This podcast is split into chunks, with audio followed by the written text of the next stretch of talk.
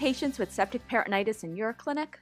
If you do, do you agonize over them for the first few days of surgery, worried that they will require a second surgery due to recurrence? Is this dog going to perf?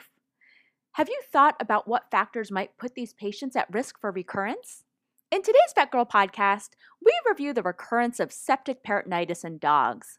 Septic peritonitis occurs most commonly in our veterinary patients due to gastrointestinal sources, but can also occur secondary to leakage of infected contents of the biliary system, urogenital system, or infected masses or abscesses elsewhere in the abdomen. Prognosis for these patients is guarded, with mortality rates ranging from 20 to 46 percent. For cases that have recurrence of peritonitis following a first surgery, many of us might worry that their prognosis is even worse or that certain factors, such as hypoproteinemia, put them at increased risk. So, Barfield and all out of Royal Veterinary College, Tufts Veterinary, and Michigan State University wanted to investigate the outcome in dogs with recurrent secondary septic peritonitis, or what we'll call RSSP from now on. RSSP is defined as persistent or recurrent septic peritonitis following adequate surgical source control for secondary bacterial peritonitis. Remember, secondary peritonitis has an identifiable source of intraperitoneal infection. They also wanted to look at risk factors for RSSP.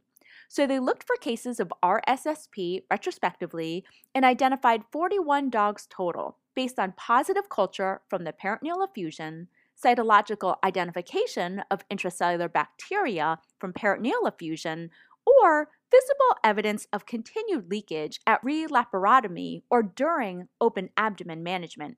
In this study, the median age was 5 years, with a range of 0.7 to 12 years, with no difference between survivors and non survivors. The median time between the first and second surgeries was 3 days, with a range of 1 to 7 days, with no difference between survivors and non survivors. Causes of RSSP included gastrointestinal foreign body, which perforated or dehisced postoperatively in 26 dogs, 63%, GI neoplasia in 3 dogs, or 7%, gastric or duodenal ulceration in 3 dogs, 7%, biliary tract leakage in 2 dogs, in 5%, and in 1 dog each, a penetrating foreign body, hernia strangulation, intussusception, mesenteric volvulus, infection of the linea alba incision, prostatic abscess, or trauma. In this study, the authors found that dogs with RSSP due to gastrointestinal foreign bodies had a 50% mortality rate, and dogs without foreign bodies had a 66% mortality rate. However, there was no statistical difference between these groups.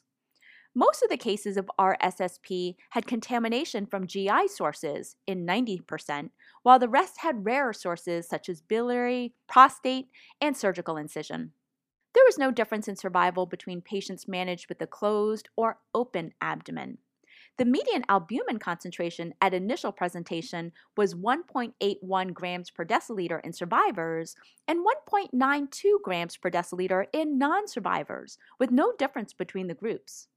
Cultures, when performed, mostly grew E. coli in 66% of dogs. In this study, 8 out of 18 dogs treated with appropriate antibiotics survived, while 7 out of 16 dogs treated with inappropriate antibiotics survived. There was no statistical difference. Overall, 43.9% survived to discharge. The remaining 23 dogs either died or were euthanized. So, what can we take away from this VETgirl podcast? While the study found a higher mortality rate for dogs with RSSP of 56%, it's similar to reports in the veterinary literature for dogs with septic peritonitis, ranging from 29 to 46%. This suggests that canine patients requiring a second surgery do not have a worse prognosis.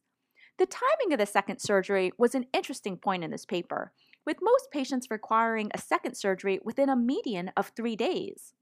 The authors speculate that patients requiring a second surgery within 48 hours are more likely to have technical failure or inadequate source control compared to patients outside the 48 hour time frame.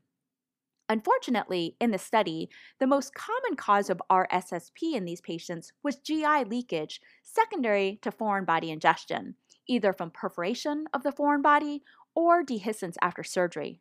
Definitely something to warn pet owners about the next time you're going in for a quote simple foreign body surgery. Interestingly, while we often worry about low albumin being an issue for tissue healing and a risk factor for dehiscence, this study did not find that to be the case, as there was no difference in albumin concentrations between survivors and non survivors. Also, implementation of appropriate antibiotics versus inappropriate antibiotics based on culture results didn't affect outcome in these patients. That said, let's still be judicious with our antibiotic therapy and base it appropriately on gram stain or source of infection. Barfield and al. hypothesized that source control with copious lavage at surgery may have helped in these patients, but they couldn't determine if antibiotics were changed based on culture results. This was likely a limitation of this being a retrospective study. The most interesting finding in this study was that dogs with RSSP have a fairly similar prognosis to patients who require a single surgery for septic peritonitis, so don't condemn them. It would have been interesting to see more discussion regarding management of these cases, such as closed abdomen, closed abdomen with a surgical drain versus open abdomen, along with details on daily monitoring and how samples were obtained for cytology and culture. However, given the retrospective nature of this study, it may be a better topic for a prospective project.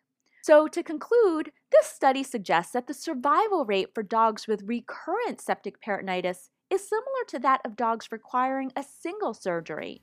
Age, time to RSSP, open versus closed abdominal management, microbial appropriateness, and albumin concentration were not associated with outcome.